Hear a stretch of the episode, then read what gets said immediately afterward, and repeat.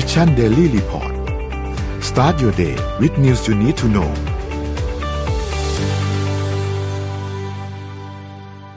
สวัสดีครับยินดีต้อนรับเข้าสู่ Mission Daily Report ประจำวันที่หนึ่งธันวาคม 2564 นะครับ วันนี้คุณอยู่กับพวกเราสามคนตอน 7 โมงถึง 8 โมงเช้า สวัสดีพี่เอ็ม สวัสดีพี่แจ็คครับ สวัสดีค่ะ สวัสดีคุณนนท์สวัสดีเอ็มครับ เริ่มต้นวันใหม่ของเดือนกันครับ เดือนสุดท้ายของปีแล้วด้วยเร็วมากเนาะ จริงๆแล้ว แอบเร็วเหมือนกันนะแป๊บเดียวเองแวบแวบเดียวเข้าเดือนสุดท้ายแล้ว ก็เดี๋ยวเราค่อยๆไปอัปเดตเรื่องราวต่างๆกันครับ ว่าวันนี้มีอะไรที่เราต้องรู้บ้างนะครับ เริ่มต้นกันที่การอัปเดตตัวเลขกันก่อนเลยครับ ตัวเลขการฉีดวัคซีนครับ เราฉีดวัคซีนล่าสุดเพิ่มเติมได้ประมาณเกือบเกือบสองแสนเก้าหมื่นโดสนะครับ รวมๆแล้วเก้าสิบสองจุดหกล้านโดสนะครับเป็นเข็มที่หนึ่งสี่สิบแปดล้าน เข็มที่สองสี่สิบเอ็ดจุดสองล้าน และเป็นเข็มที่สามประมาณสามจุดสามล้านนะครับ ไปดูความคืบหน้าของการฉีดวัคซีนครับเป้าหมาย 100 ล้านโดส นับเข็มที่ 1 และเข็มที่ 2 นะครับ รวมแล้วเนี่ย 89.28%นะครับยังฉีดเพิ่มอีกประมาณ 10.9 ล้านโดสนะครับ ถ้าจะบรรลุเป้าหมายให้ได้ ภายใน 32 วันเนี่ยเราควรจะฉีดให้ได้ประมาณวันละ 3 3 0 0 0 0นะครับ ซึ่งก็ไม่น่าจะมีปัญหาอะไรคิดว่าน่าจะโอเคนะครับครับ ไปดูตัวเลขการรักษาในโรงพยาบาลกันบ้างครับสถานการณ์ผู้ป่วยครับ ตอนนี้อยู่ในโรงพยาบาลปกติประมาณ 34,000เกือบเกือบ35,000นะครับอยู่ในโรงพยาบาลสนามประมาณ 47,000 40,000กับอีก 700นะครับผู้ป่วยอาการหนักลดลง 16 คนครับอยู่ที่ 1,353นะครับและใส่เครื่องช่วยหายใจลดลง 1 คนอยู่ที่ 329ครับ รักษาหายอยู่ที่ประมาณ6,400ครับ ตอนนี้ตัวเลขผู้ติดเชื้อก็น้อยลงเรื่อยๆนะครับสำหรับตัวเลขต่อวันนะครับ ก็ถือว่าค่อนข้างโอเคครับตอนนี้ ไปดูตลาดหลักทรัพย์ครับ เริ่มต้นที่เซ็ตครับ ติดลบ 1.32%นะครับ อยู่ที่ 1,568.69 นะครับ ตลาดต่างประเทศเช่นเดียวกันครับ ติดลบทั้งกระดานนี้เลยนะครับ ดาวโจนส์ครับ ติดลบ 1.44%นะครับ NASDAQ ครับติดลบ 1.35% NYSE ติดลบ 0.78%นะครับฟุตซี่ติดลบ 0.10%และห่างเส็งครับติดลบ 1.58%นะครับ ราคาน้ำมันดิบครับ เมื่อวานนี้เนี่ยจริงๆต้องบอกว่ามีช่วงหนึ่งที่ราคาน้ำมันดิบเป็นเลข 6 ทั้งคู่นะครับอยู่ในหลัก 60 ทั้งคู่นะครับ แต่ว่าตัวเลขละที่เราเก็บมาตอน 5 ทุ่มเมื่อคืนนี้เนี่ยคือ WTI อยู่ที่ 67.72 นะครับ ติดลบ 3.19%นะครับและ Brent crude oil อยู่ที่ 71.04 นะครับ ติดลบ 3.27%ครับราคาทองคำครับปรับตัวขึ้นเล็กน้อยครับอยู่ที่ 1,785 นะครับจุด36 บวกขึ้นมา 0.04%ครับ และคริปโตเคอเรนซีครับบิตคอยครับอยู่ที่ประมาณ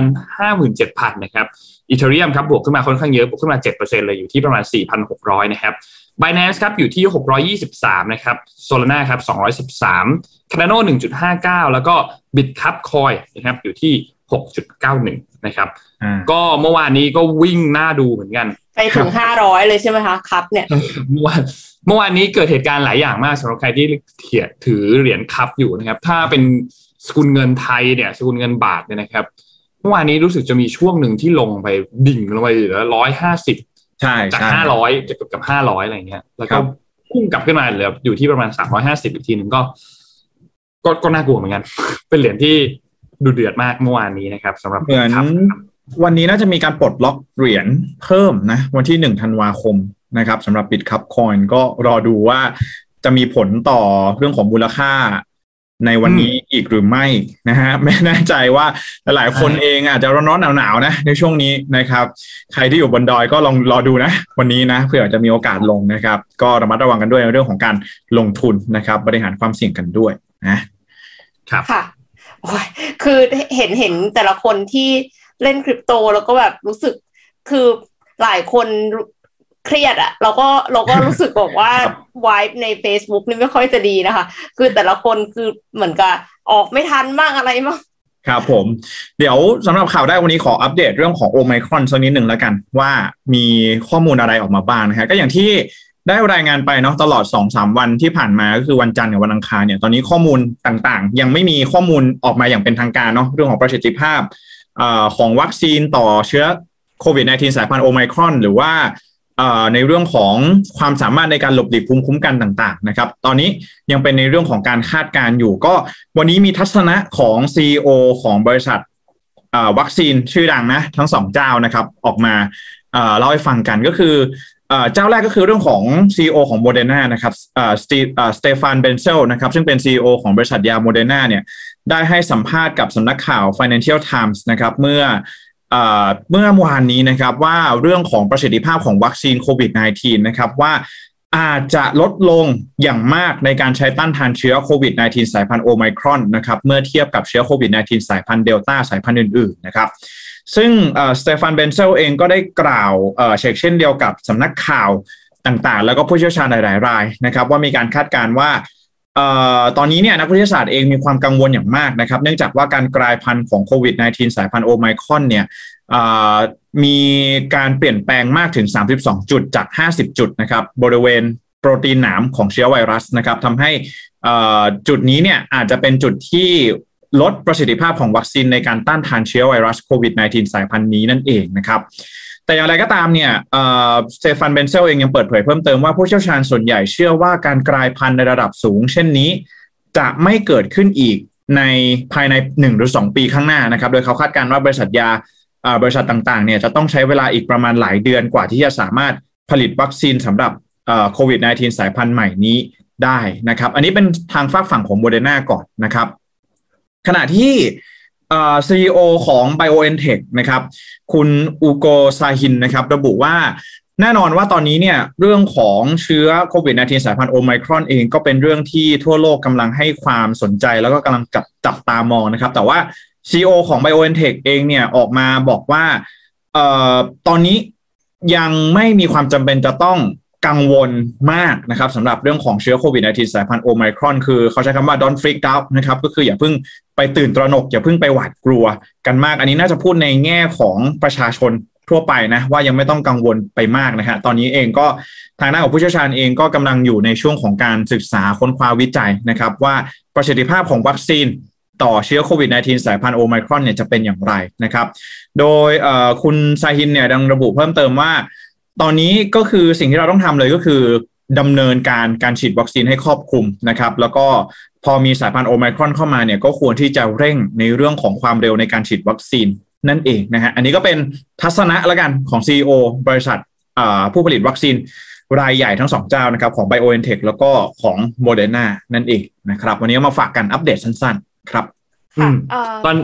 ตอนนี้เรื่องเกี่ยวกับสายพันธุ์โอไมครอนของหลาย ๆ ที่เนี่ย ก็กำลังมีข้อมูลเพิ่มเติมมากขึ้นอัปเดตเพิ่มเติมจากพี่แจ็คให้นิดหนึ่งก็คือ เมื่อวานนี้สีจิ้นผิงก็มีการออกมาพูดถึงเรื่องนี้เหมือนกัน แล้วก็บอกว่าจะส่งวัคซีนไปช่วยทางแอฟริกาเนี่ยหนึ่งพันล้านโดสประมาณนี้นะครับ คือจะส่งส่งวัคซีนมาช่วยซึ่ง ซึ่งก็เป็นเป็นความช่วยเหลือที่มาจากจีนทางด้านของโจไบเดนเองก็บอกว่าตอนนี้จับตาดูสถานการณ์อยู่ แล้วก็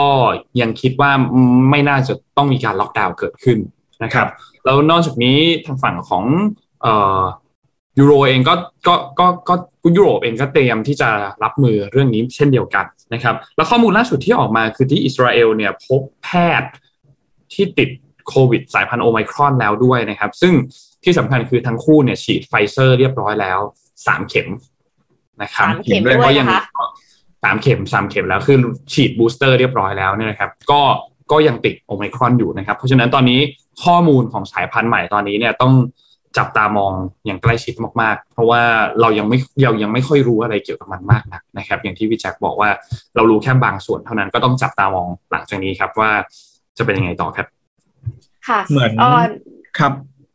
ก็จริงๆไอ้เสริมนิดนึงก็คือว่าตอนนี้ทั่วโลกเองก็กำลังมองเรื่องของนโยบาย vaccine mandate อยู่ว่าจะบังคับทุกคนเนี่ยฉีดวัคซีนหรือเปล่านะฮะหลายๆประเทศเองก็มีคนออกมาประท้วงเหมือนกันในเรื่องของ vaccine mandate ส่วนนี้นะครับต้องจับตาเฝ้าดูกันต่อไปครับ โอเค พี่ขอไปต่อที่เรื่องถัดไปนะคะ ใช่ครับผมอาจจะคือคิดว่ามันเกี่ยวข้องนิดนึงตรงที่ว่าสิ่งเนี้ยค่ะ มันเป็นหุ่นยนต์มหัศจรรย์ที่อาจจะมาช่วยเหลือมนุษย์ในเรื่องของการรักษาโรคนะคะ หุ่นยนต์ที่ว่าเนี่ยคือชื่อว่า Xenobot คือ Xenobot เนี่ยจริงๆ ไม่ได้เป็นเรื่องใหม่ขนาดนั้น คือเมื่อปีที่แล้วนักวิทยาศาสตร์เขาประสบความสำเร็จในการสร้างหุ่นยนต์ขึ้นจากเซลล์ของสิ่งมีชีวิต เซลล์ของสิ่งมีชีวิต คือเซลล์ของกบแอฟริกา คือแบบว่าเลือกเซลล์แบบเซลล์หัวใจมาสร้างสิ่งใหม่ คือเป็นมาสร้างเป็นสิ่งที่นักวิทยาศาสตร์ควบคุมได้ เรียกว่า Xenobot ไม่แน่ใจว่าจะเรียกว่าเป็นหุ่นยนต์ หรือว่าเป็น programmable organism ซึ่งเรียกก็คือสิ่งมีชีวิตที่ถูกปรับแต่งหรือเปล่านะคะ สิ่งที่สร้างความน่าทึ่งเนี่ยคือหุ่นยนต์เหล่านี้มันสามารถสร้างหุ่นยนต์ตัวใหม่ได้จากเซลล์รอบตัวค่ะ หุ่นยนต์อันนี้ที่บอกว่าสร้างขึ้นจากเซลล์ของสิ่งมีชีวิตเนี่ยคือสร้างจากสเต็มเซลล์ของกบ พร้อมเพิ่มจำนวนเซลล์ให้มันรวมตัวกัน แบบ เป็นก้อนแบบขึ้นมาใหญ่ๆๆเรื่อยๆแบบเหมือน Pac-Man เนี่ยค่ะ ซึ่ง Xenobot เนี่ยสามารถเคลื่อนไหวได้ด้วยเส้นใยที่งอกออกมาจากเซลล์ แต่ก็มีหลายอย่างที่อยู่ก้ากึ่งระหว่างหุ่นยนต์และสิ่งมีชีวิต นั่นก็คือเหตุผลที่ทำให้เขาจัดเป็นสิ่งมีชีวิตที่ถูกปรับแต่งหรือว่า programmable organism ซึ่งจากการศึกษานักวิทยาศาสตร์ให้ความสำคัญตอนนี้คือXenobot เพิ่มจำนวนตัวเองได้เลียนแบบเซลล์ของสิ่งมีชีวิต แล้วถ้าสมมติว่ามันฉีกขาดอะคะมันสามารถที่จะกลับมา ประสานกันแล้วก็ซ่อมแซมส่วนที่สึกหรอได้เอง คือทำตัวเหมือนเซลล์ปกติเลยจริง ๆ แต่ว่าต่างกันตรงที่ว่านักวิทยาศาสตร์สามารถที่จะควบคุมมันได้ด้วย แล้วปรากฏว่านักวิทยาศาสตร์เนี่ยสามารถทำมันได้สำเร็จ เมื่อ Xenobot สามารถที่จะสร้างพรรคพวกเพิ่มของตัวเองได้ นักวิทยาศาสตร์เนี่ยก็ปล่อยให้เจ้า Xenobot เนี่ยนะคะว่ายอยู่ในแอ่งที่เต็มไปด้วยสเต็มเซลล์ของกบ แล้วหลังจากนั้น Xenobot เนี่ยมันก็ค่อยๆ รวบรวมเซลล์ให้กลายเป็นก้อน ขนาดเท่าๆกับตัว Xenobot ซึ่งก็คือประมาณไม่ถึงหนึ่งมิลลิเมตรดี ไม่นานก้อนเซลล์เนี่ยก็ถูกรวบรวม แล้วก็เริ่มงอกเส้นใยและเคลื่อนไหวได้เหมือน Xenobot รุ่นแรก คิดดูว่ามันสร้างตัวมันเองอะโคลนขึ้นมาเองได้เรื่อยๆ แม้ว่า Xenobot ชุดใหม่ที่จะสร้างขึ้นเนี่ยไม่ได้เกิดจากการแบ่งเซลล์จาก Xenobot รุ่นแรก ในขณะที่เซลล์ของสิ่งมีชีวิตจะเพิ่ม ด้วยการแบ่งเซลล์ของตัวเองออกให้เกิดเป็นเซลล์ใหม่ แต่ก็แสดงให้เห็นค่ะว่านักวิทยาศาสตร์เนี่ยประสบความสำเร็จในการทดลอง แล้วกระบวนการการสร้างหุ่นยนต์ Xenobot ชุดใหม่เนี่ยก็ยังใช้เวลาไม่นานเมื่อเทียบกันกับกระบวนการเกิดของสิ่งมีชีวิตบนโลก แต่ว่าสเต็มเซลล์ของกบที่วางอยู่ในแอ่งจะไม่สามารถรวมตัวกันได้ ถ้าไม่มี Xenobot รุ่นแรกเข้ามารวบรวม แล้วก็กระตุ้นเซลล์ให้งอกเส้นใหญ่เคลื่อนไหวขึ้นมา ก็คือจะต้องมีชุดหุ่นยนต์เริ่มต้นซะก่อน ทีนี้ประโยชน์คืออะไร ประโยชน์เนี่ยคือ ตั้งแต่ตอนแรกเลยที่บอกว่าถ้ามันตัดแล้วแล้วมัน repair ตัวเองได้ค่ะ หมายความว่าอาจจะซ่อมแซมส่วนที่สึกหรอได้ หรือไปจนถึงสร้างอวัยวะใหม่โดยที่ไม่ต้องใช้อวัยวะเทียมที่เป็นที่เป็น 3D printing ออกมาค่ะ แต่ว่าเป็นเซลล์จริง ๆของเราเองในอนาคตนะคะ ตอนนี้ยังเป็นเซลล์ของกบอยู่ หรือว่าอาจจะนำยาเข้าไปในร่างกายโดยที่ไม่ถูกต่อต้านได้ค่ะ คือเป็น นวัตกรรมที่ล้ำมาก ๆ เลยเพราะว่าปกติแล้วหุ่นยนต์ก็คือหุ่นยนต์สิ่งมีชีวิตก็คือสิ่งมีชีวิตใช่ไหมคะตอนนี้เนี่ยเขาเอาสิ่งมีชีวิตมาสร้างเป็นสิ่งที่ควบคุมได้ กลายเป็น programmable organism หรือว่าสิ่งมีชีวิตที่ถูกปรับแต่งหรือกึ่งกึ่งเป็นหุ่นยนต์ แล้วแถมยังสามารถที่จะสร้างสิ่งที่เหมือนกับตัวเองขึ้นมาได้ด้วยจากบอสเต็มเซลล์ รู้สึกว่าเป็นเรื่องที่น่าทึ่งมาก แล้วก็นวัตกรรมนี้ถ้าสมมติว่ามันพัฒนาต่อยอดไปได้ แล้วก็น่าจะช่วยรักษาชีวิตมนุษยชาติได้เยอะค่ะ อืม ครับ ดีฮะ ครับเออนนพาไปดูต่อที่เรื่องนี้นิดนึงครับ ที่สหรัฐอเมริกาครับ เหมือนที่เรารายงานตัวเลขของเศรษฐกิจไปช่วงเริ่มต้นเนี่ยจะเห็นว่า ตลาดของฝั่งต่างประเทศเนี่ยดาวโจนส์แนดแดกต่างๆเนี่ยมันติดลบกันค่อนข้างเยอะเมื่อช่วง 24 ชั่วโมงที่ผ่านมาใช่ไหมครับ ทีนี้สิ่งที่เกิดขึ้นเมื่อวานนี้เนี่ยมีการพูดถึงของเจอโรมพาวเวลเจอโรมพาวเวลคือประธานของเฟดซึ่งโจไบเดนเนี่ยเขาเพิ่งประกาศเสนอชื่อว่าให้เจอโรมพาวเวลเนี่ยเป็นประธานของเฟดต่อหลังจากที่ครบวาระมา 4 ปีนะครับ ทีนี้สิ่งที่เกิดขึ้นเมื่อวานนี้เนี่ยหลักๆเนี่ยมันมีเรื่องนี้ครับก็คือ ก่อนหน้านี้เนี่ยอย่างที่เราทราบว่าช่วงโควิดที่ผ่านมาเนี่ยทางด้านของเฟดเนี่ยมีการทำสิ่งที่เรียกว่า QE พูดง่ายคืออัดสภาพคล่องเข้าไปในระบบนั่นเองนะครับหรือว่าการทำตัว quantitative easing นะครับ ทีนี้พออัดความคล่องเข้าไปในระบบ ซึ่งเขาก็ทำค่อนข้างเยอะในช่วงโควิดที่เศรษฐกิจมันหนักๆที่ผ่านมานะครับ ทีนี้เมื่อวานนี้เนี่ยโจรมพาเวลก็ออกมาพูดถึงบอกว่าตอนนี้เนี่ยเรื่องของเงินเฟ้อเนี่ยนะครับมันไม่ใช่เรื่องเขาใช้คำว่า transitory transitory มันแปลว่ามันไม่ใช่เรื่องที่แบบเป็นแค่เรื่องชั่วคราวแล้ว มันเป็นเรื่องที่เขาอาจจะอยู่ไปนานกว่านั้น ทีนี้พอสิ่งนี้มันเกิดขึ้นมันหมายความว่าอะไร มันหมายความว่าเวลาที่เศรษฐกิจเนี่ยนะครับ มันเริ่มมีการฟื้นตัวกลับมา หลังจากที่มันหนักๆมาก ๆมาก่อนหน้านี้เนี่ยนะครับ แล้วเขาก็อัดสภาพคล่องเข้าไปในระบบค่อนข้างเยอะ พอมีเงินเข้ามาในระบบค่อนข้างเยอะ มันก็หมายความว่ามีโอกาสที่เงินมันจะเฟ้อเพิ่มขึ้นมา อเงินมันเฟ้อเพิ่มขึ้นมาปุ๊บเขาก็ต้องมีการควบคุม มีมันจะมีอุปกรณ์ทางการเงินหลายอย่างที่เฟดสามารถที่จะทำได้นะครับ เพื่อที่จะสามารถควบคุมให้ระดับเงินเฟ้ออยู่ในระดับที่เขาตั้งเป้าหมายไว้ ทีนี้พอเรื่องของเงินเฟ้อเนี่ยก็ก็มันมันเริ่มเป็นเรื่องใหญ่แล้วเริ่มที่จะควบคุมยากขึ้น ทางด้านของเฟดเขาก็มีทางเลือกที่จะต้องทำซึ่งเขายังไม่ประกาศออกมานะ ว่าเขาจะทำอย่างไร แต่นี่เป็นสิ่งที่นักวิเคราะห์จาก หลาย ๆสำนักข่าวเนี่ยเขาวิเคราะห์กันไม่ว่าจะเป็น BBC CNBC Bloomberg เขาวิเคราะห์กันเขาก็บอกว่าโอเคพอเฟดออกมาพูดถึงแล้วว่าเงินเฟ้อมันไม่ใช่มันมันมันจะพูดง่ายคือมันจะอยู่ไปอีกสักพักนึงอะมันไม่ได้จะหายเร็วๆนี้เนี่ยนะครับมันหมายความว่าอัตราเงินเฟ้อเนี่ยมันจะค่อยๆมีเขาเรียกว่ามีอัตราเร่งที่สูงขึ้นมากกว่าก่อนหน้านี้ครับ ในระยะยาวมันอาจจะส่งผลกระทบประมาณหนึ่งเพราะเงินเฟ้อแน่นอนว่าตามปกติมันก็จะค่อยๆ เพิ่มขึ้นทีละนิดทีละนิดทีละนิดอยู่แล้วนะครับตามไซเคิลของมัน แต่มันอาจจะเพิ่มขึ้นในระยะสั้นเนี่ยสูงขึ้น ทีนี้เฟดมีโอกาสที่จะถอน QE ออกมา การทำ QE ก่อนหน้านี้ที่อัดสภาพคล่องเข้าไปในระบบนะครับเขาอาจจะถอน QE ออกมาเร็วขึ้น เช่น ปกติจะถอนอยู่ที่จำนวนเลข 100 สมมติ อาจจะต้องถอนออกมา เร็วขึ้นจากระยะ 8 เดือน อาจจะย่นลงมาระยะ 6 เดือนหรือ 4 เดือนหรือ3เดือนก็ว่าไปนะครับก่อนหน้านี้เนี่ยเขากำลังจะเริ่มถอนตัว QE เนี่ยเดือนละประมาณ 15,000 ล้านเหรียญสหรัฐนะครับแล้วก็จะไปสิ้นสุดในช่วงกลางปีหน้าพูดง่ายๆคือเหลือเวลาอีกประมาณครึ่งปีนิดๆประมาณอาจจะประมาณ 7 เดือนถึง 8 เดือน แต่พอเฟดพูดแบบนี้เนี่ยคนก็ตีความกันว่า มันมีความเป็นไปได้ว่าเฟดอาจจะต้องถอนออกมาเร็วขึ้น แปดเดือนไม่ใช่แล้วอาจจะเป็นหกเดือนไหมอาจจะเป็นห้าเดือนไหมนะครับหรือว่าเร็วกว่านั้น หรืออาจจะมีการขึ้นตัวอัตราดอกเบี้ยเร็วขึ้นอีกไหมจากอัตราดอกเบี้ยที่น้อยลงน้อยมากๆก่อนหน้านี้เนี่ยอาจจะต้องขึ้นอัตราดอกเบี้ยขึ้นมา เพื่อชะลอเงินเฟอ้อที่เกิดขึ้น ทีนี้คนก็ไปคิดกันต่อว่าเอา้าแล้วการที่เกิดตลาดมันแพนิคเกิดขึ้น คือมีการแพนิคเซลเกิดขึ้น คนเริ่มกังวลในเรื่องของความเสี่ยงในการลงทุนทรัพย์สินต่างๆ อย่างในตัวอย่างนี้ที่เราเห็นชัดก็คือเรื่องของน้ำมันกับเรื่องของตัวตลาดหุ้นใช่ไหมครับ คนก็เริ่มที่จะโยกทรัพย์สินจากเดิมเนี่ยไปอยู่ในทรัพย์สินที่มีความมั่นคงมากยิ่งขึ้น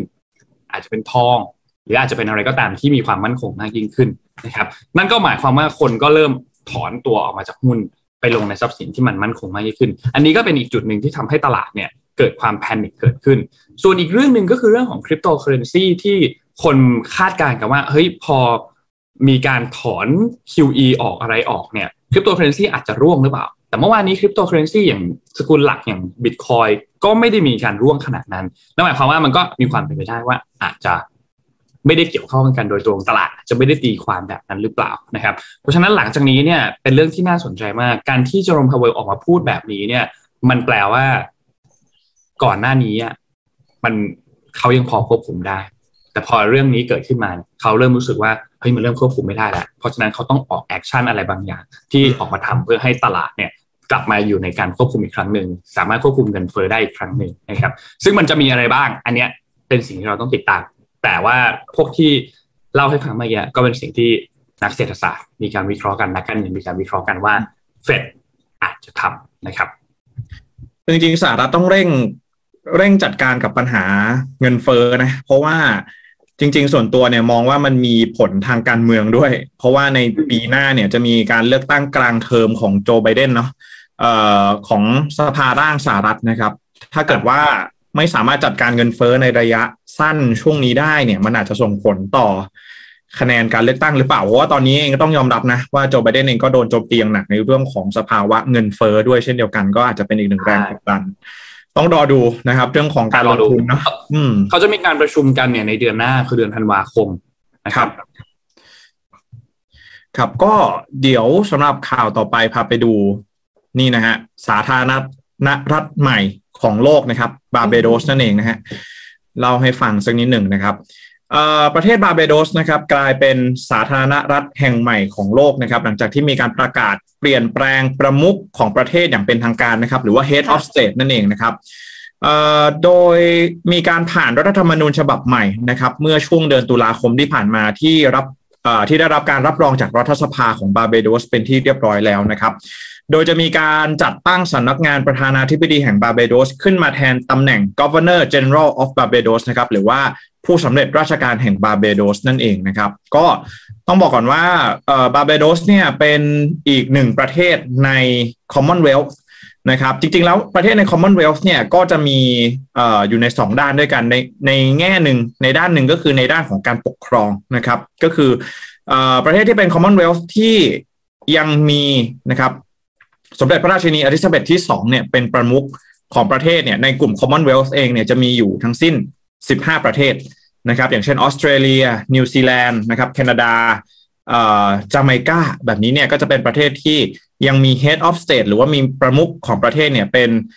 สมเด็จพระราชินีเอลิซาเบธที่2อยู่นะครับ ก็หลังจากที่ เมื่อวานนี้นะครับได้มีการ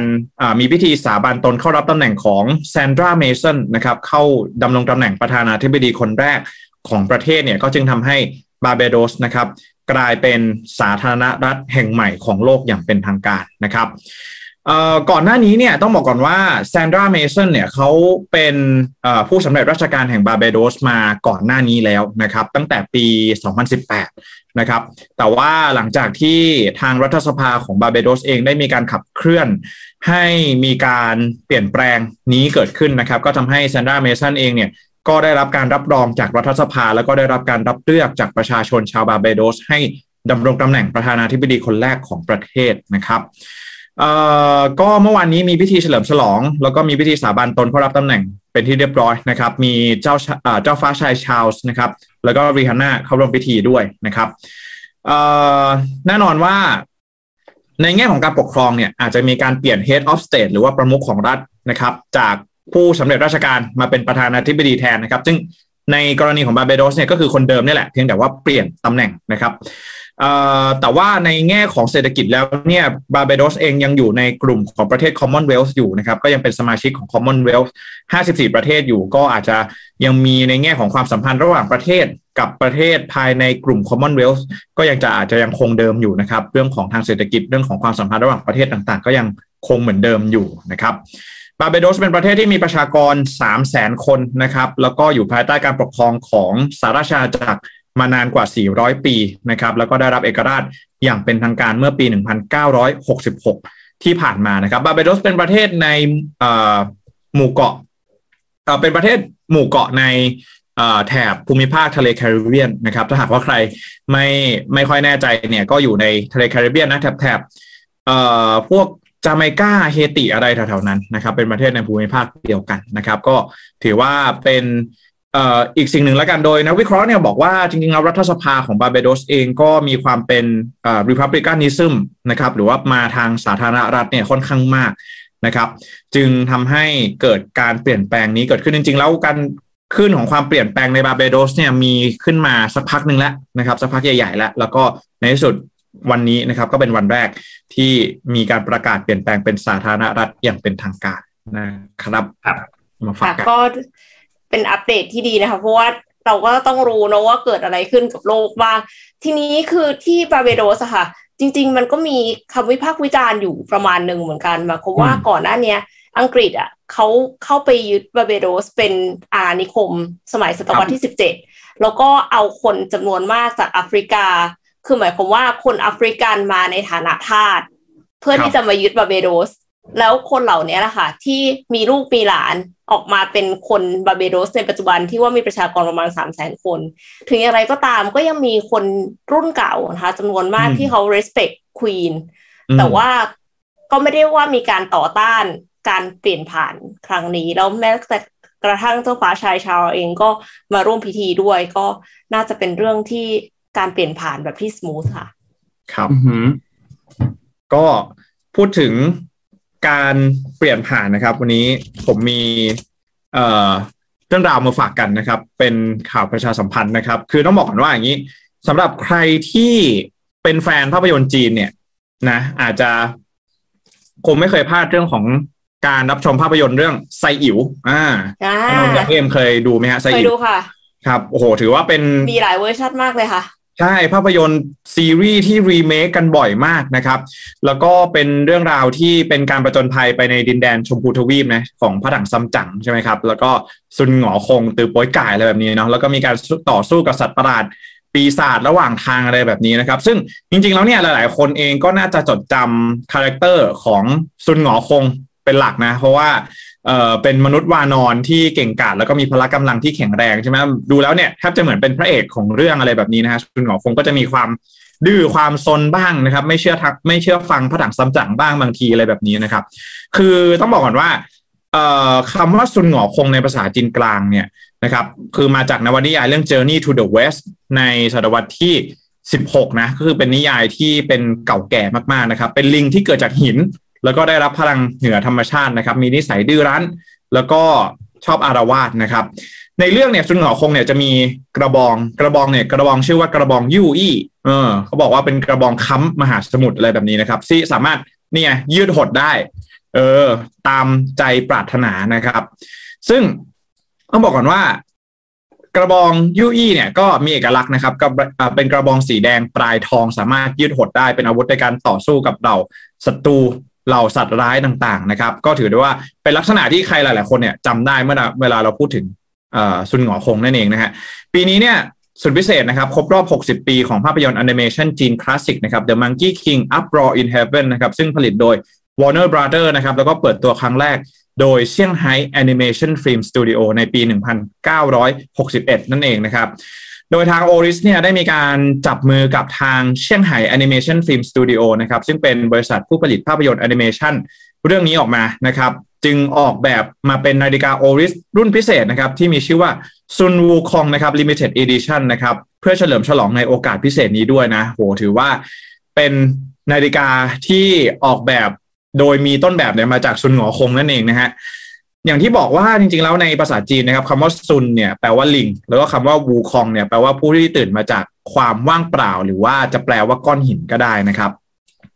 ซึ่งแน่นอนว่าก็คือเป็นชื่อของตัวละครที่เรารู้จักกันดีก็คือหงอคงนั่นเองนะฮะความท้าทายในการร่วมงานครั้งนี้เนี่ยก็คือการพลิกโฉมเรื่องราวที่คุ้นเคย และมีความสำคัญทางวัฒนธรรม ลงบนนาฬิกา Oris Designer นะครับได้นำแรงบันดาลใจจากตัวละครเด่นในเรื่อง มาสร้างสรรค์นะครับ ตัวเรือนบนพื้นฐานรุ่นอะควาเดตนะครับขนาด 4.15อ่า4.41.5มิลลิเมตรนะครับซึ่งเป็นรุ่นที่โด่งดังและสร้างชื่อเสียงให้กับ Oris เป็นที่รู้จักไปทั่วโลกนะครับ โดย Oris Designer ได้ออกแบบหนึ่งเลยก็คือเข็มวินาทีนะครับให้เหมือนกับกระบองวิเศษนะครับ คือเป็นเข็มสีแดงและปลายเป็นสีทองนะโหสวยงามมากนะครับ แสดงให้เห็นว่าราชาวานอนเนี่ย นะครับ สามารถหมุนมันได้เร็วแค่ไหนในการต่อสู้นะครับ โอ้โห เจ๋งมากนะฮะนอกจากนี้เนี่ย Oris Designer ยังได้สร้างรูปแบบ abstract นะครับ ซึ่งเป็นหน้าปัดสี Ocean Blue นะครับ โดยเพิ่มประกายแสงสีน้ำเงิน ลายเส้นตรงซ้ำๆให้มีความรู้สึกเหมือนการหมุนคองอการหมุนควงกระบองนะครับของซุนหงอคงนั่นเองนะครับ พร้อมเติมเต็มความสมบูรณ์แบบให้กับเรื่องราวด้วยฝาหลังที่แกะสลักเป็นสัญลักษณ์รูปหน้าของซุนหงอคงนะครับ แล้วก็อาวุธคู่กายของเขาบรรจุมาในกล่องดีไซน์พิเศษ ผลิตจำนวนจำกัดเพียงแค่ 2,000 เรือนทั่วโลกนะครับทาง t o c a d e l o Time ได้นำเข้ามาจำนวนจำกัดเพียง 30 เรือนในประเทศไทยเท่านั้นนะครับโอริสสวิตเซอร์แลนด์เองได้ทำการเปิดตัวไปสดๆร้อนๆ เมื่อคืนนี้เองนะครับวันที่ 1 ธันวาคม ถ้าหากว่าท่านใดเนี่ยที่เป็นคอหนังและเป็นคอนาฬิกานะครับ ผมแนะนำเลยว่าต้องซื้อเรือนนี้เก็บเอาไว้เป็นหนึ่งในคอลเลกชันที่น่าสะสมมากนะครับ ถ้าหากว่าท่านใดสนใจ สามารถแวะไปชมเรือนจริงกันได้ที่ Oris Counter ในห้างสรรพสินค้า ชั้นนำใกล้บ้านคุณได้เลยนะครับ หรือจะแอดไลน์ at oris th เพื่อสอบถามข้อมูลเพิ่มเติมกันก่อนเลยก็ได้นะครับนี่ได้ดูเห็นแล้วเป็นเข็มวินาทีเนี่ยเป็นเหมือนกระบองของซุนหงอคงจริง ๆ นะเออใช่ค่ะ สีสีมันใช่เลยค่ะ กระบองยูอี้นะตอนเด็กที่ชอบมากหยิบอะไรหยิบไม้อะไรขึ้นมานี่จะต้องคิดว่าเป็นไอกระบองยูอี้ตัวนี้ยืดหดได้ จะต้องมีวัยหนึ่งจะต้องมีวัยหนึ่งจริงๆใช่ใช่ใช่เลย อันนี้เห็นด้วยบวกหนึ่งเห็นด้วยเห็นด้วยเห็นด้วยครับก็นี่นะก็สามารถสอบถามไปทาง Oris ได้เลยนะครับสำหรับใครที่สนใจนะสำหรับนาฬิกา Oris Limited Edition รุ่นนี้นะครับสามสิบเรือนเท่านั้นนะ ในเมืองไทยนะครับโอเคขอบคุณทาง Oris มากเลยนะครับ โอเคครับ ไปดูเรื่องนี้กันต่อครับเจ็ดโมงครึ่งแล้ว ทุกวันพุธตอนเจ็ดโมงครึ่งเราก็จะมี Money Mission ภารกิจรอบรู้เรื่องเงินทองนะครับ by SCB นะครับ วันนี้เนี่ยจะพามาดูเกี่ยวกับเป้าหมายที่หลาย ๆ คนอยากทำได้ ก็คือการวางแผนการเงินนะครับ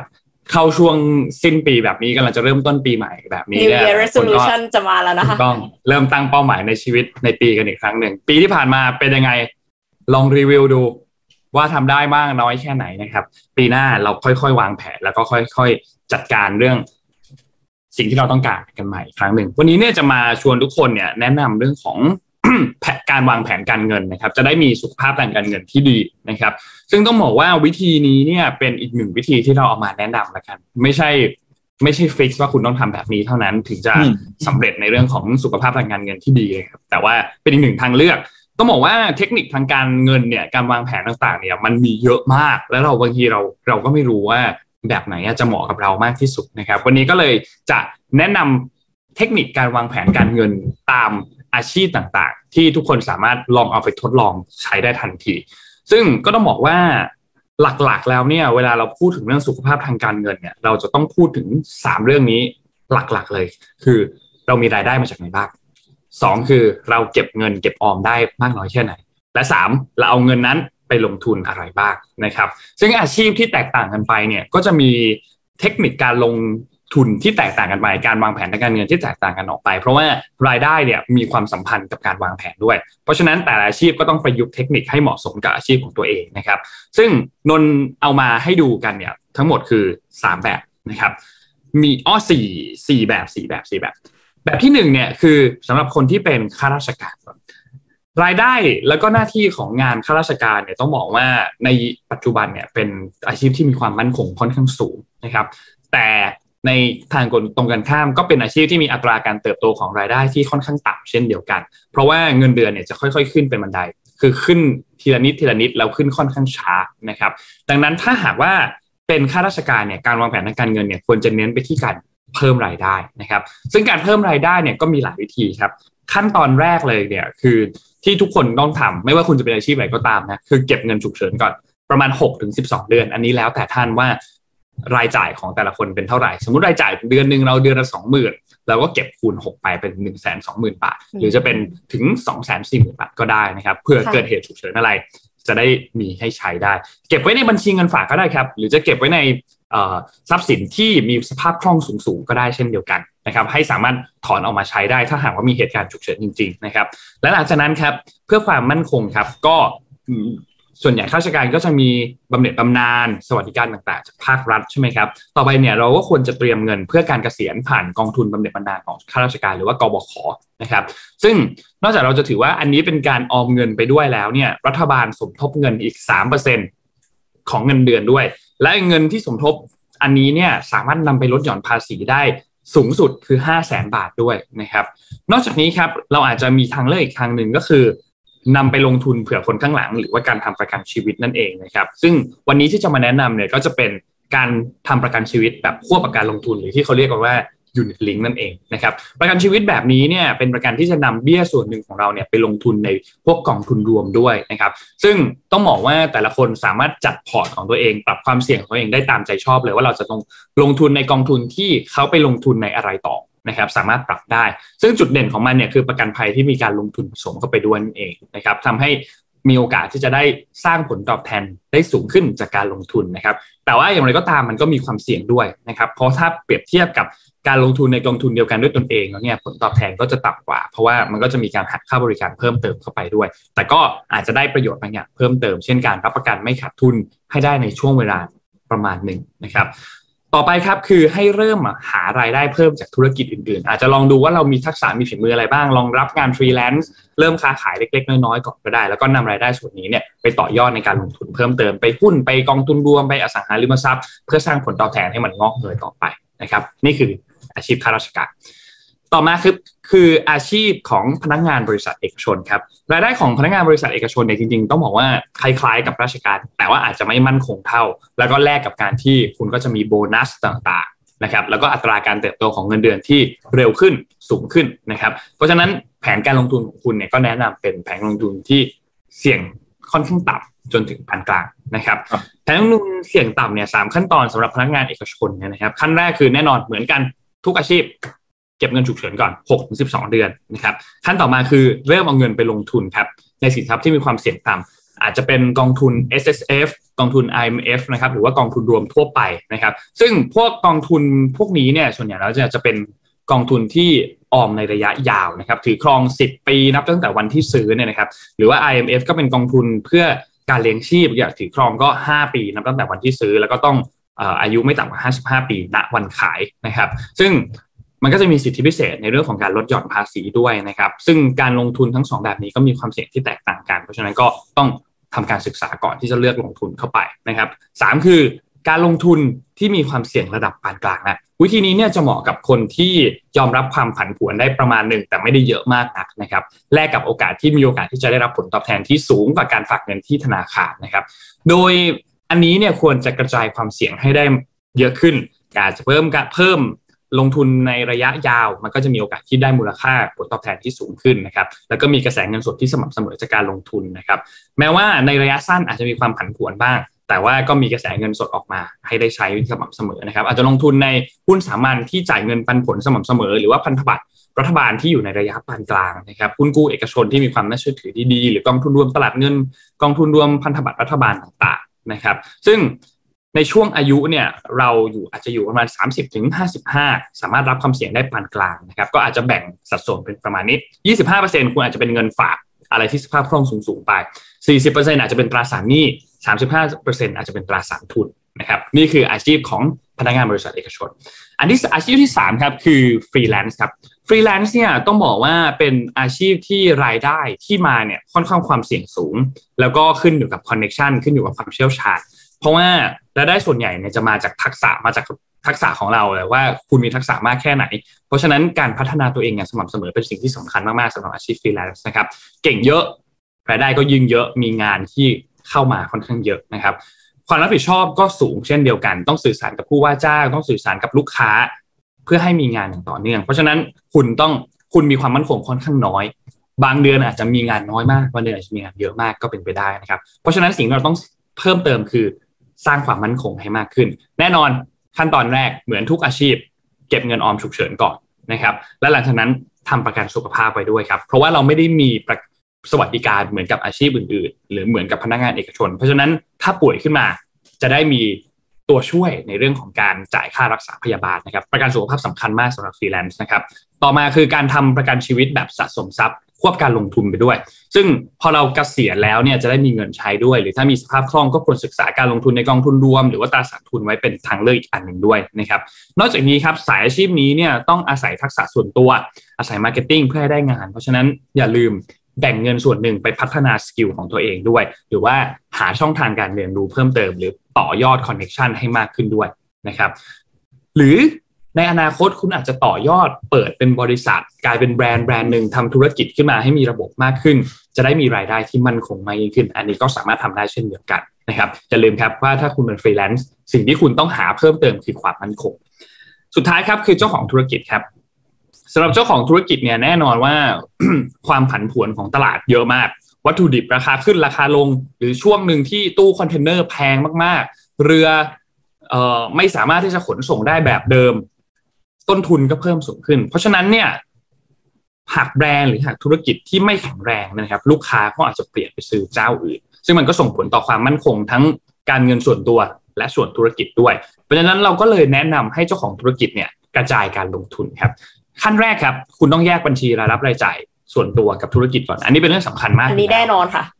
สำคัญมากๆอยู่แล้ว ใครที่ทำธุรกิจจะรู้ว่าต้องแยกออกมาเป็นสองก้อนให้ชัดเจนมากๆ คุณจะซื้อของส่วนตัวคุณใช้เงินบริษัทห้ามเด็ดขาดนะครับเก็บเงินทุนสำรองฉุกเฉินธุรกิจเนี่ยเท่ากับค่าใช้จ่ายธุรกิจ 6 เดือน อันนี้คล้ายๆกับเงินส่วนตัวนะคือเก็บเก็บไว้ก่อน ให้เรามีสายบานที่ยาวขึ้นก่อนถ้าเกิดต้องมีรันเวย์หกเดือนอย่างน้อย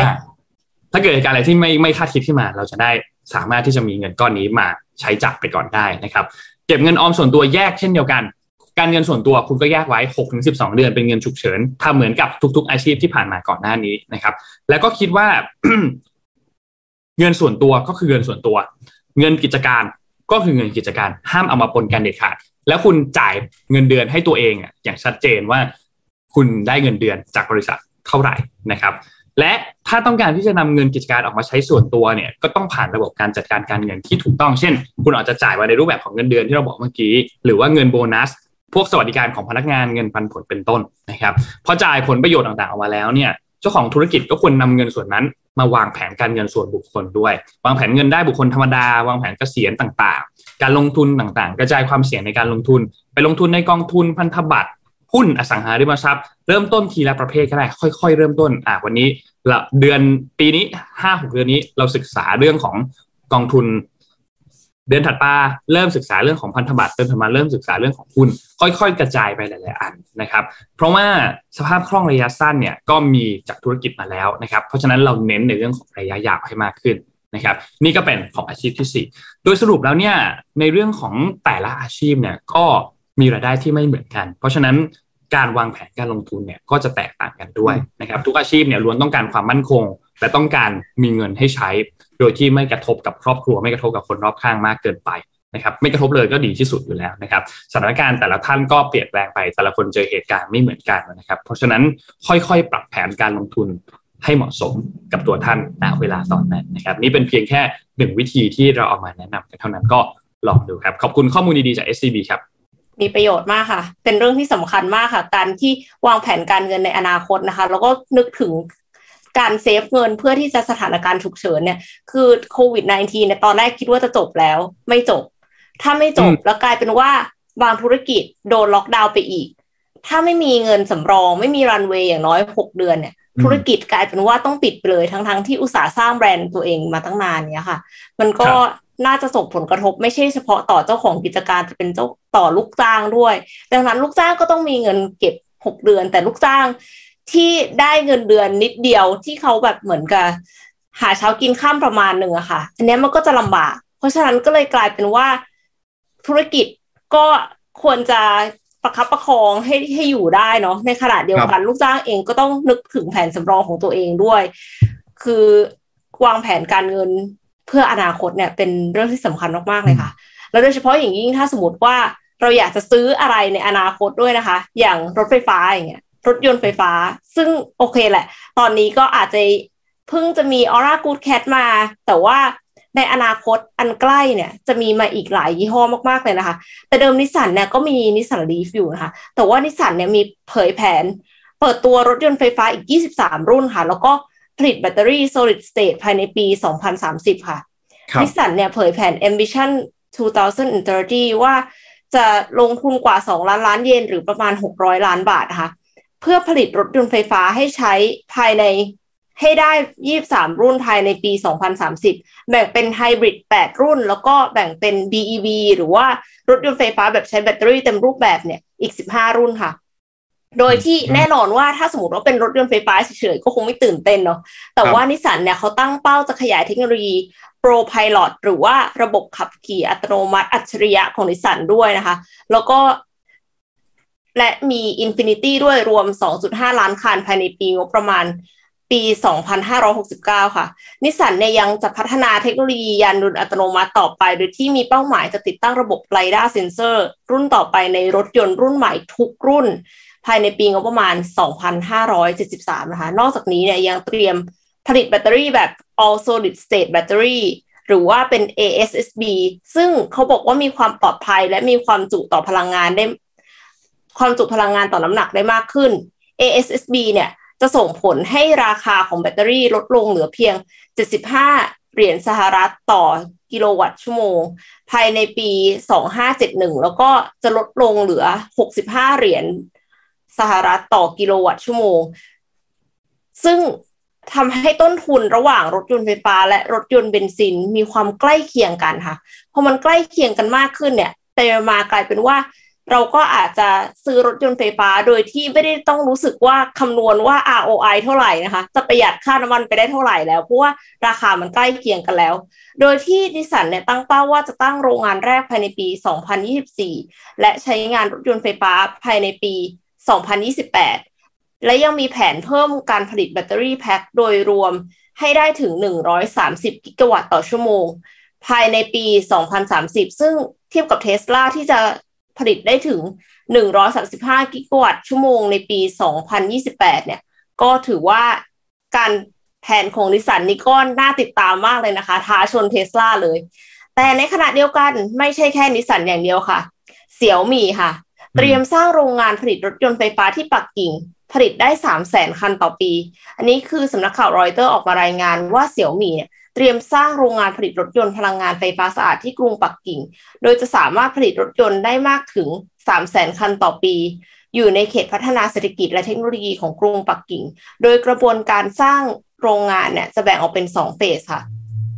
นอกจากนี้ทางบริษัท ยังวางแผนที่จะสร้างสำนักงานใหญ่ออฟฟิศแผนกการขายและวิจัยในพื้นที่เขตพัฒนาเศรษฐกิจนี้ด้วยนะคะ แล้วก็คาดการว่าเสี่ยวหมี่จะเริ่มเดินสายพานผลิตรถยนต์ไฟฟ้าเป็นจำนวนมากในช่วงปี 2024 ซึ่งจริงๆก็คือเหมือนจะเร็วกว่าของนิสสันด้วยเพราะว่าของนิสสันเนี่ยเขาเขาน่าจะผลิตออกมาได้จำนวนมากในปี 2028นะคะซึ่งเสี่ยวหมี่เองเนี่ยอย่างที่ทุกท่านทราบกันดีค่ะว่า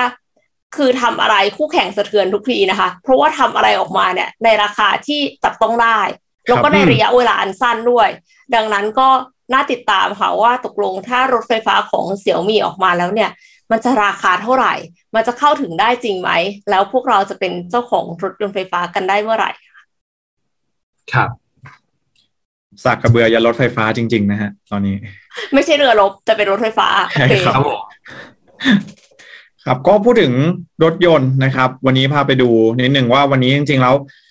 วันที่หนึ่งธันวาคมเนี่ย เป็นวันแรกที่หลาย ๆ กิจการหลาย ๆ ธุรกิจเอง รับชำระสินค้าแล้วก็บริการเป็นคริปโตเคอเรนซีนะมีหลายเจ้ามากถ้าลองเช็คดูเนี่ย เหมือนบางกอกแอร์เวย์ก็น่าจะเริ่มวันนี้เหมือนกันนะ อันนี้ลองลองเช็คดูอีกทีนึงนะ ไม่แน่ใจแต่ว่าวันนี้ที่เตรียมมาก็คือบางจากครับ คือเมื่อวานนี้เนี่ยชนนบอกแล้วใช่ไหมว่าอินทนินใช่ไหมร้านกาแฟอินทนินที่อยู่ในปั๊มน้ำมันบางจากเนี่ยเริ่มที่จะรับชำระเงินด้วยคริปโตเคอเรนซีแล้วนะครับ ก็ล่าสุดเนี่ยทางด้านของบางจากเองได้มีการออกมาเปิดเผยด้วยเหมือนกันนะครับ โดยคุณสมชัยเตชาวนิชนะครับ ประธานเจ้าหน้าที่การตลาดและรองกรรมการผู้จัดการใหญ่นะครับ ก็ออกมาประกาศ ร่วมมือนะครับในการสร้างการใช้งานจริงของคริปโตเคอเรนซีในชีวิตประจำวันนะครับ โดยบางจากเนี่ยถือเป็นธุรกิจพลังงานรายแรกที่เปิดบริการรับชำระด้วยคริปโตเคอเรนซีเพื่อเพิ่มความสะดวก แล้วก็เป็นทางเลือกให้กับลูกค้านะครับ ตอบโจทย์ สอดคล้องกับวิถีชีวิตยุคดิจิทัลเป็นอย่างมากนะครับ โดยบางจากเนี่ยจะเริ่มรับชำระด้วยคริปโตเคอเรนซีที่ร้านกาแฟอินทนิลนะครับ อย่างที่ได้บอกไปเนาะหนึ่งธันวาคม วันนี้จำนวน 21 สาขาแล้วก็จะเพิ่มเป็น 100 สาขาในวันที่ 1 มกราคมในเขตกรุงเทพ แล้วก็ปริมณฑลนะแล้วก็ในไตรมาสที่ 2 จะขยายไปทั่วประเทศนะครับ แล้วก็เตรียมที่จะขยายไปสู่ธุรกิจอื่นๆอย่างเช่น ธุรกิจคาแคร์แล้วก็สถานีบริการน้ำมันเป็นต้นนะครับ ก็ถือว่าเป็นก้าวแรกเนาะก่อนที่จะไปสู่การเติมน้ำมันก่อนที่จะไปในเรื่องของคาแคร์นะครับ บางจากก็ได้ออกมาประกาศเปิดแผนและที่พร้อมที่จะ รับชำระด้วยคริปโตเคอเรนซีนะ แต่ว่าอันนี้ไม่แน่ใจเหมือนกันอันนี้สงสัยเหมือนกันนะ เพราะว่าถ้าหากว่ารับชำระเป็นคริปโตเคอเรนซีเนี่ย มันจะต้องมีเรื่องของการจัดการบริหารความเสี่ยงด้วยไหม เพราะว่าเรื่องของความผันผวนของคริปโตเคอเรนซีเองก็ยังมีอยู่ค่อนข้างมากนะฮะ ก็เลยไม่แน่ใจว่าทางภาคธุรกิจเอง หรือว่าธุรกิจไหนที่สนใจเนี่ยอาจจะต้องลองศึกษาดูดีๆ ว่ามันจะต้องมีการ บริหารความเสี่ยงนี้อย่างไรได้บ้างนะ เพราะว่าอย่างที่เราก็ทราบกันดีนะครับ Bitkub Coin อะไรแบบเนี้ยนะเช้ามาอาจจะราคาหนึ่งเย็นมาอาจจะอีกราคาหนึ่งนะครับ ก็อาจจะเป็นเรื่องที่ภาคธุรกิจเองถ้าหากว่าสนใจจะรับคริปโตเคอเรนซีเพื่อเพิ่มทางเลือกให้กับผู้บริโภคเนี่ย อาจจะต้องลองศึกษาเรื่องนี้ดูสักนิดหนึ่งนะฮะก็บางกอกแอร์เวย์นะครับ แล้วก็จริง ๆ หลาย ๆ จริง ๆ ว่าคิดว่า move ใหญ่ ๆ ของบ้านเราเนี่ยอาจจะเป็นภาคของเอ่อในภาคธุรกิจค้าปลีกนั่นเองเพราะว่าทุกยักษ์ใหญ่ทุกเจ้าเนี่ยจับมือกันหมดแล้วนะครับ เรื่องของ The Mall Group สยามพิวรรธน์ เซ็นทรัลเนี่ยก็มีข่าวออกมาหมดเลยว่าพัฒนาโทเค็นพัฒนาเหรียญของตัวเองอยู่ แล้วก็เตรียมที่จะรับชำระด้วยคริปโตเคอเรนซีทั้งนั้นเลยนะครับ จับตาดู ครับเดี๋ยวตอนรอดูตอนที่อยากกำลังจะอยากไปลองใช้เหมือนกันนะเอาจริงๆแล้วอะไม่แต่ว่าตอนที่กำลังจะเติมอะ เรามีมูลค่าอยู่มูลค่าหนึ่งเสร็จแล้วพอเติมเสร็จมูลค่าที่เรามีใน wallet มันเปลี่ยนทำไงอะนั่นแหละอันสินั้นเป็นสิ่งที่นนท์สงสัยเหมือนกัน เพราะว่า rate อะมันมันมัน real time ผันผวนมากเลยอะวิ่งเยอะมาก ซึ่งก็ไม่รู้เหมือนกันว่าว่าว่าสุดท้ายจะเป็นยังไง เพราะว่า คือถ้ามันไม่ได้เหวี่ยงเยอะมาก เพราะว่าค่าเงินทั่วไปอะ ค่าเงินของเราอะ ค่าเงินบาทเมื่อเทียบกับเงินดอลลาร์มันก็วิ่งทั้งวันอยู่แล้ววิ่งตลอดแต่มันไม่ได้วิ่งแบบ เกินมากเออมันอาจจะวิ่งทีละนิดทีละนิดทีละนิดแต่อันเนี้ยมันมีโอกาสที่บางวันมันจะยิ่งวิ่งเยอะมากอะไรเงี้ย มันก็ เนี่ยมีก็เป็นไปมีได้คอมเมนต์บอกว่า เช้าซื้อมีหนึ่งแสนเย็นจ่ายกาแฟได้หนึ่งแก้วอย่างเงี้ยเออเออเอออะไรแบบนั้นอะทำมันอาจไงจะแบบ อาจจะแบบนิดนึงเหมือนกันนะ เช่นแบบว่าบางทีเราใช้สกุลเงินนี้ตอนตอนเที่ยงไปซื้อเสื้อผ้าตัวละแปดร้อยเก้าสิบตอนเย็นสกุลเงินนี้อาจจะซื้อ macbook ได้เลยอะไรอย่างเงี้ยอันนี้อันนี้ก็ไม่รู้เหมือนกันไงก็ก็ก็ก็ต้องลองดู แต่เดี๋ยวเดี๋ยวต้องลองลองไปศึกษาดูว่า ว่าเป็นยังไง ต้องลองไปใช้ดูไปอะประเดิม ไปประเดิมได้ก่อนได้เดี๋ยวเดี๋ยวนนเดี๋ยวนนลองหาลองไปประเดิมดูดิเดี๋ ยวลองไปประเดิมดูลองพามาดูเรื่องนี้ต่อครับ เมื่อวานนี้สัญญาแล้วว่าจะเอาเรื่องนี้มาเล่าให้ฟังก็คือบทความอันหนึ่ง BBC ที่เกี่ยวข้องกับยาเสพติด อย่างที่ทุกท่านทราบครับว่าในปีที่ผ่านมาเนี่ย เราพบยาเสพติดเยอะมากอืมที่ทางการของประเทศ ไม่ว่าจะเป็นที่ฮ่องกงที่ไต้หวันที่เกาหลีใต้ ที่พบยาเสพติด เฮโรอีน พบยาไอซ์จากพัสดุสินค้าต่างๆ การส่งของต่างๆ ซึ่งต้นทางมาจากประเทศไทยนะครับตั้งแต่ช่วงต้นปีที่ผ่านมาหน่วยงานยาเสพติดเนี่ยเขาพบการลักลอบขนยาจากไทยออกไปนะครับ ซึ่งตอนนี้ก็มีการประสานงานกับต่างประเทศแล้วสำหรับปปส หรือว่าสำนักงานการป้องกันและปราบปรามยาเสพติดของไทยนั่นนะครับ มีอะไรบ้างมีหลายอันมากนะครับนนเริ่มต้นจากอันแรกให้ฟังก็คือที่ฮ่องกงครับฮ่องกงเนี่ยเขายึดเม็ดแอมเฟตามีนนะครับหรือไงพูดที่เราชื่อที่เราคุ้นเคยกันก็คือยา นะครับในรูปแบบของของเหลวครับบรรจุเข้าไปในซองน้ำหนักเนี่ยคือ 12 กิโลกรัม แล้วรวมรวมมูลค่าของมันเนี่ยคือ 43 ล้านบาทนะครับแล้วก็บอกว่าตอนแรกเนี่ยคือสำแดงกับทางด้านของศุลกากรว่า เป็นกุ้งแช่แข็ง แต่สุดท้ายแล้วเจ้าหน้าที่ก็จับกลุ่มผู้ต้องสงสัยได้นะครับ อายุเนี่ย 23ถึง47 ปี สุดท้ายเราก็รู้ว่าลักลอบขนส่งยาเสพติดนะครับ ซึ่งโทษสูงสุดก็คือจำคุกตลอดชีวิตนะครับ ซึ่งสื่อฮ่องกงเนี่ยรายงานเมื่อวันที่ 27 พฤศจิกายนที่ผ่านมานี่เองนะครับที่สนามบินนานาชาติฮ่องกงนะครับ ก็พบว่ายาไอซ์เนี่ยยัดในซองน้ำแข็งมากับกุ้งสดอยู่ในกล่องโฟมนะครับแล้วขนส่งมาทางอากาศหรือผ่านแอร์คาร์โก้นะครับ ซึ่งก็นั่นแหละอย่างที่บอกจับได้แล้วนะครับ อันนี้เป็นส่วนหนึ่ง นอกจากนี้เขาเคยจับได้ในเดือนพฤษภาคม ตอนนั้นเนี่ยไปงานตรวจ แล้วก็ยึดเฮโรอีนมามูลค่ารวมๆแล้วคือ 900 ล้านบาทนะครับซุกอยู่ในเครื่องกองน้ำซุกอยู่ในเครื่องทำกาแฟ แล้วก็ถูกส่งทางเรือมาจากไทยนะครับ นอกจากนี้ในเดือนกรกฎาคมครับก็มีการโพสต์ครับที่สิงคโปร์เอ่ออันนี้เป็นรายงานที่ฮ่องกงเหมือนกัน ว่าพบการขนส่งยาเสพติดอีกใน 3 รายการ อันนี้เป็นเฮโรอีนนะครับมูลค่ารวมๆทั้งหมดคือ 275 ล้านบาทนะครับ สำแดงว่าเป็นขนมขบเคี้ยวสำแดงว่าเป็นบะหมี่กึ่งสำเร็จรูปสุดท้าย ซ่อนอยู่ในซองผงเครื่องปรุงบะหมี่กึ่งสำเร็จรูป ในซองผงเครื่องปรุงนะก็ถูกส่งมา หลังจากนั้นครับที่ไต้หวันครับ ก็ยึดเฮโรอีนได้อีก 447 กิโลกรัมครับ รวมๆแล้วคือ 6,000 ล้านบาทนะครับ ซึ่งตัวเฮโรอีนที่เข้ามาที่ไต้หวันอันนี้เนี่ยนะครับ ก็ผู้ต้องสงสัยคนคนคนเนี้ยที่ลักลอบเอาเข้ามาในไต้หวันเนี่ยสุดท้ายหลบหนีไปอยู่ที่จีนแล้วนะครับ ซึ่งสำนักข่าวเนี่ยเขาก็มีรายงานจาก Liberty Time เนี่ยเขาก็บอกว่าไอตัวเฮโรอีนอันนี้เนี่ยมันถูกซ่อนเอาไว้ในท่อนไม้อืมแล้วก็ถูกตรวจจับได้ที่ไต้หวันเนี่ยนะครับ ซึ่งคนที่เป็นเอ่อเป็นเป็นเป็นเป็นผู้ลักลอบเนี่ยมีชื่อว่าหลิน แล้วก็เป็นสมาชิกสภาพ สมาชิกของสหภาพต้นไผ่คือ Bamboo Union เนี่ยนะครับ ซึ่งเป็นกลุ่มอาชญากรรมที่ทรงอิทธิพลที่สุดในไต้หวันนะครับ ซึ่งก็มีเส้นสายอยู่ในบริเวณพรมแดนไทยลาวเมียนมาด้วยนะครับ แล้วก็มีประวัติเป็นแหล่งค้ายาเสพติดนะครับ นอกจากนี้ในเดือนกันยายนเองเนี่ยก็มีการพบว่าถูกบรรจุเนี่ยเฮโรอีนลงไปในท่อนไม้ไปที่ไต้หวันนะครับตำรวจบุกเจอเนี่ยเมื่อช่วงเดือนตุลาคมที่ผ่านมานะครับ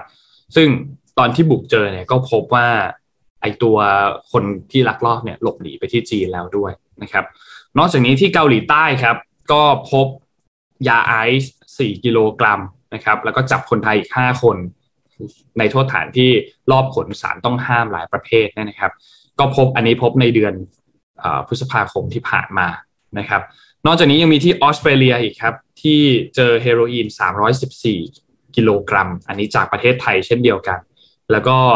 ขนเฮโรอีนเข้ามาที่ออสเตรเลียนะครับ มีการไปตรวจคนบ้าน สุดท้ายเจอว่าเอาบรรจุไว้ในซ่อนไว้ในถังสี คือใส่ถุง แล้วก็เอายัดไปในไปในถังสีเนี่ยนะครับ สีทาบ้านนยนะครับ ซึ่งตอนนี้เนี่ยทางด้านของปปสเนี่ยเขาก็มีการรายงานล่าสุดออกมาว่าคุณวิชัยชัยมงคลเนี่ยเขากำลังพยายามที่เขาก็บอกว่าเขาเป็นเลขาธิการคณะกรรมการป้องกันและปราบปรามยาเสพติดหรือว่าปปสเนี่ยเขาก็ พร้อมกับคุณเจอร์มี่ดักลาสซึ่งเป็นผู้แทนสำนักการว่าด้วยยาเสพติด และอาชญากรรมอาชญากรรมแห่งสหประชาชาตินะครับเขาก็แถลงความร่วมมือร่วมกันเกี่ยวกับการปราบปรามในเรื่องนี้ว่าที่ผ่านมามีการลักลอบขนส่งยาเสพติดทั้งไอซ์ทั้งเฮโรอีนไปสามประเทศที่เราพูดถึงมาก่อนหน้านี้นะครับก็มีการประสานงานกัน กรณีที่ไต้หวันกรณีที่ออสเตรเลีย กรณีที่เกาหลีใต้นะครับ แล้วก็คดีล่าสุดที่ผ่านมาก็คือลักลอบขนส่งยาไอซ์นะครับ ต้องบอกว่าที่ไทยเองเนี่ยเราเห็นข่าวอันเนี้ยค่อนข้างเยอะ บางคนก็พูดถึงบอกว่าเราเป็นเพียงแค่ทางผ่านยามันผลิตที่อื่น แล้วก็เราเป็นทางผ่านในการขนส่งไปยังประเทศถัดไปนะครับ ก็น่ากลัว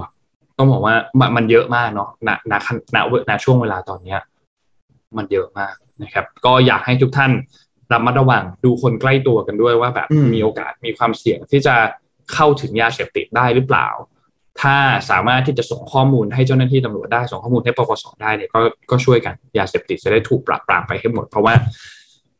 สร้างความเสียหายเยอะมากจริงๆ คือมูลค่าของมันเยอะ อืมแล้วมันก็สร้างความเสียหายเยอะนะครับ แล้วก็เยอะกว่ามูลค่าเยอะเลยค่ะ ความเสียหายที่สร้างนะคะ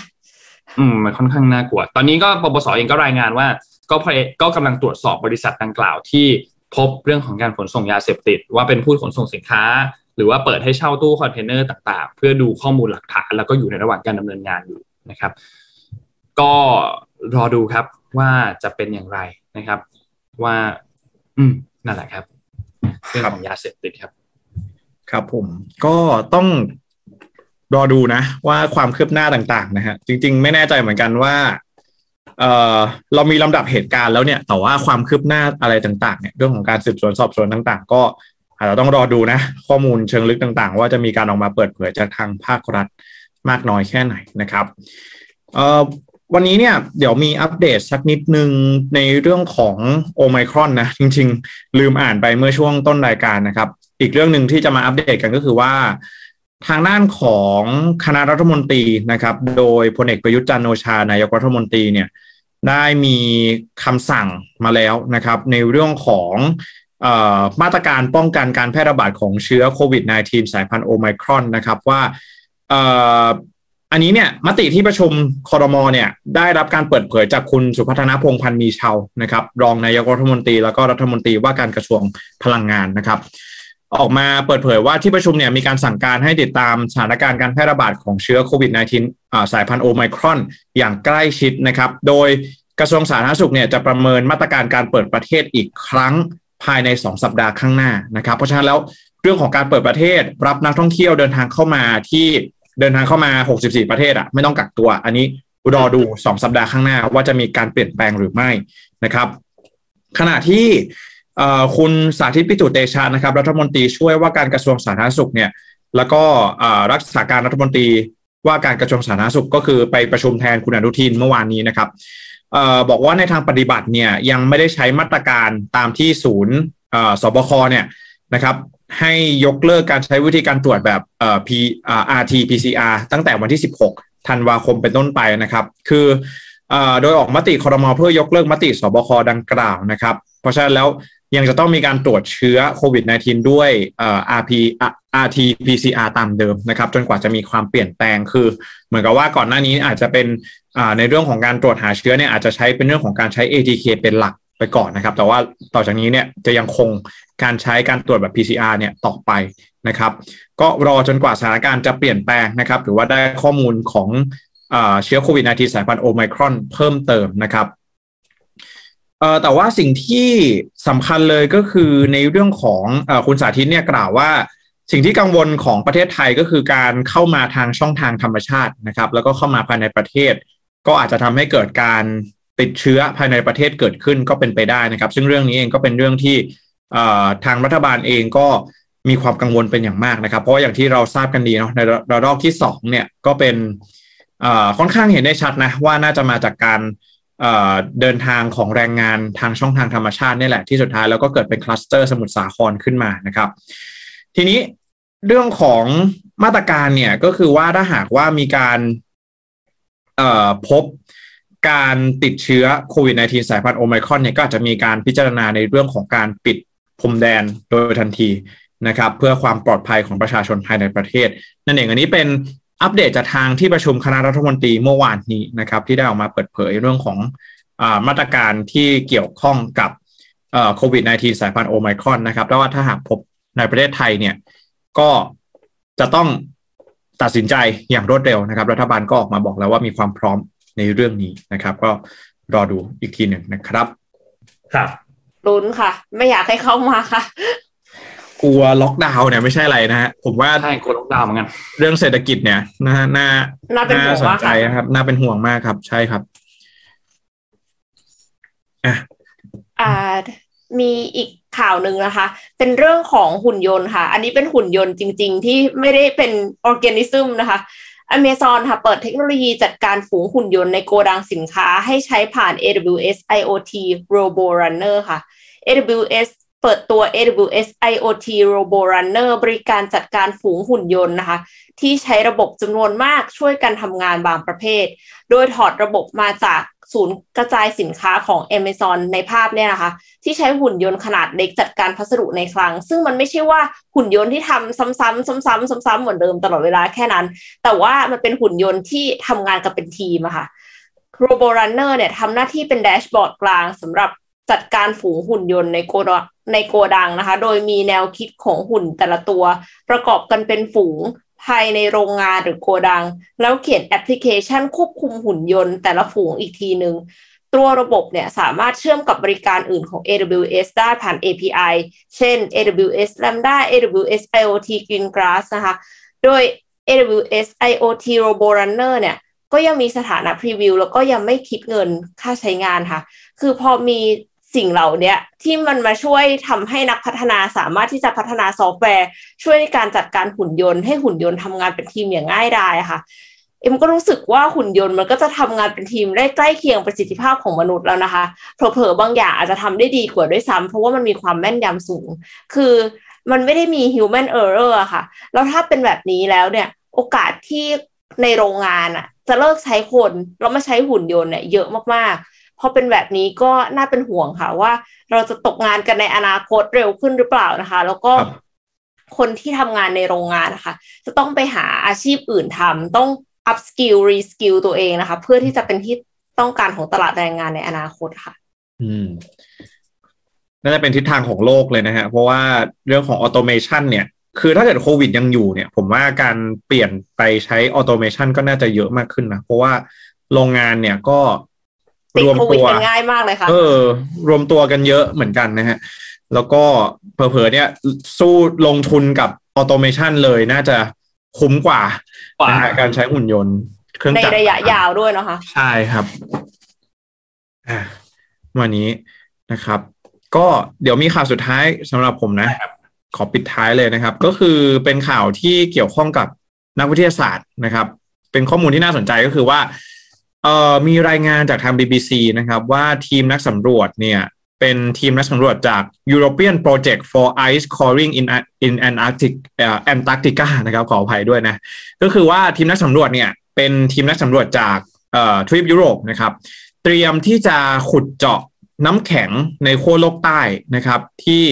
มีอายุเก่าแก่ที่สุดนะครับ มีอายุเก่าแก่มากๆเลยนะครับ โดยมีการคาดการณ์ว่าปฏิบัติการในการขุดเจาะน้ำแข็งในครั้งนี้เนี่ยจะใช้เวลากว่า 4 ปีถึงจะเสร็จสิ้นด้วยกันนะครับ เพราะว่าจะต้องขุดลึกลงไปเนี่ยถึง 3 กิโลด้วยกันความลึกนะฮะก็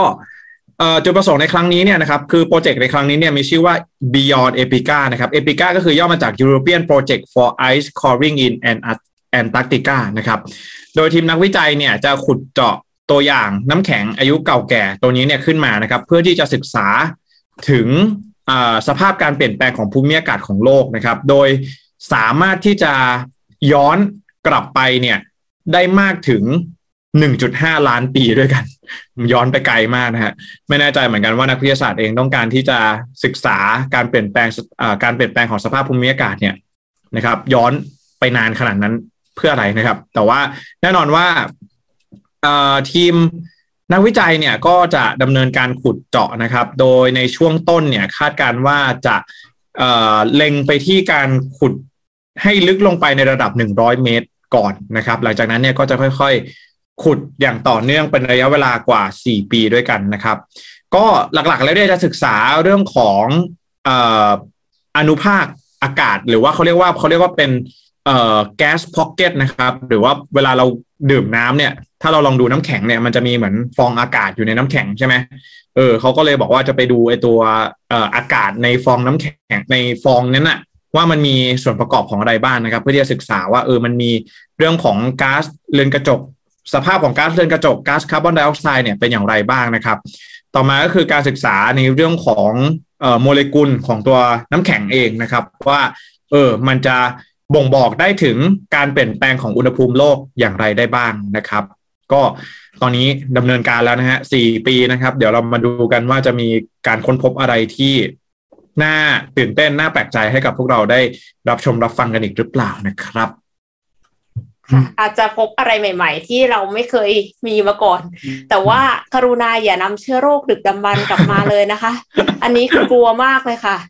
ครับผมมีคอมเมนต์ที่ concern เรื่องนี้เหมือนกันด้วยนะคะ คือถ้ามีเชื้อโรคดึกดำบรรพ์มาเนี่ยอื้อหือทีนี้โควิดก็ยังไม่ทันหายนะคะ มีอะไรเข้ามาแทรกอีกนี่รับไม่ไหวแล้วค่ะ เหมือนหนังเนาะเหมือนเหมือนแบบเหมือนหนังนิดนึงเวลาที่แบบว่า นักสำรวจไปสำรวจพื้นที่โบราณคดี แล้วก็ไป ขุดโรคเก่าๆออกมาอะไรเงี้ยเหมือนในหนังอะไรเงี้ยครับอืมก็วันนี้ประมาณจะเน้นคอมเมนต์บอกว่าวันนี้เน้นเราเน้นข่าวแบบเทคโนโลยีเยอะมาก ครับผม เป็นเป็นทีมทีมทีม young blood จะประมาณนี้ฮะจะไปเน้นเน้นข่าวแบบอะไรล้ำๆเทคโนโลยีดูแบบว่า future future หน่อยอะไรครับอะโอเคน่าจะค่ะน่าจะครบถ้วนไหมโอเค วันนี้ครบถ้วนแล้ว วันนี้มีใครสังเกตไหมเนี่ยว่าเรามีสปอนเซอร์ใหม่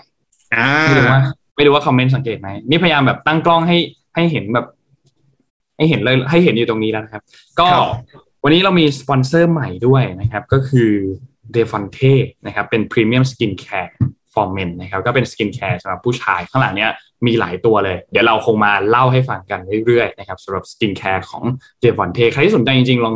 ลอง search เข้าไปในอินเทอร์เน็ตก็ได้ d e v o n t e เลย D E V O N T E นะครับ ก็จะมีสกินแคร์สำหรับผู้ชายที่เรา เราก็ต้องดูแลตัวเองกันมากขึ้นเนาะสำหรับผู้ชาย ก่อนหน้านี้เรามีของพี่เอ็มที่เป็นสกินแคร์ที่วางตั้งอยู่ของศรีจันทร์ใช่ไหมครับ ของผู้ชายเราก็มีตรงนี้เลย d e v o n t e อ่านะครับ และขอบคุณ SCB ด้วยนะครับ ผู้สนับสนุนแสนใจดีของเรานะ SCB อยู่กับเรามาอย่างยาวนานมากๆวันนี้เรามีข้อมูลดีๆจาก SCB ด้วยนะครับ ที่เป็น Money Mission นะครับภารกิจรอบรู้เรื่องเงินทองนะครับ เกี่ยวกับ แผนการลงทุนของแต่ละอาชีพนะครับ และขอบคุณ Oris ด้วยนะครับ อย่างที่พี่แจ็คเล่าให้ฟังเมื่อกี้ครับว่าเมื่อวานนี้เนี่ย Oris Switzerland เนี่ยเขาเปิดตัวนาฬิการุ่นใหม่นะครับชื่อรุ่น Sun Wukong Limited Edition นะครับร่วมกับทางของช่างไห้ Animation Film Studio นะครับเป็นบริษัทผู้ผลิตภาพยนตร์แอนิเมชันชื่อดังของจีนนะครับเขาฉลองครบรอบ 60 ปีของภาพยนตร์ The Monkey King Up Roar in Heaven หรือที่เรารู้จักกันในชื่อ ไซอิ๋วนั่นเองนะครับอืมก็ภาษาจีนเนี่ยคำว่าซุนเนี่ยแปลว่าลิงนะครับวูคงเนี่ยแปลว่าผู้ที่ตื่นจากความว่างเปล่าหรือว่าก้อนหินนะครับ ซึ่งก็เป็นชื่อของตัวละครในภาพยนตร์นี้ก็คือหงอคงนั่นเองนะครับ ท่านใดที่สนใจสามารถแวะเข้าไปชมตัวเรือนของจริงกันได้ที่ Oris Counter ตามห้างสรรพสินค้าได้เลยนะครับ หรือว่าจะแอดไลน์ไปที่แอด Oris TH เพื่อสอบถามรายละเอียดก็ได้เช่นเดียวกันนะครับ สุดท้ายขอบคุณท่านผู้ฟังทุกๆท่านครับที่ติดตาม Mission Daily Report นะครับ ทุกๆเช้าเลย พรุ่งนี้วันพฤหัสเราก็จะมาเล่าเรื่องราวต่างๆ หาข้อมูลมาเล่าข่าวดีๆ เพื่อเสิร์ฟให้ทุกคนในทุกๆเช้าแน่นอนครับ วันนี้เราสามคนลาไปก่อนครับ แล้วพบกันใหม่อีกครั้งหนึ่งในวันพรุ่งนี้ครับ สวัสดีครับ สวัสดีค่ะ Mission Daily Report start your day with news you need to know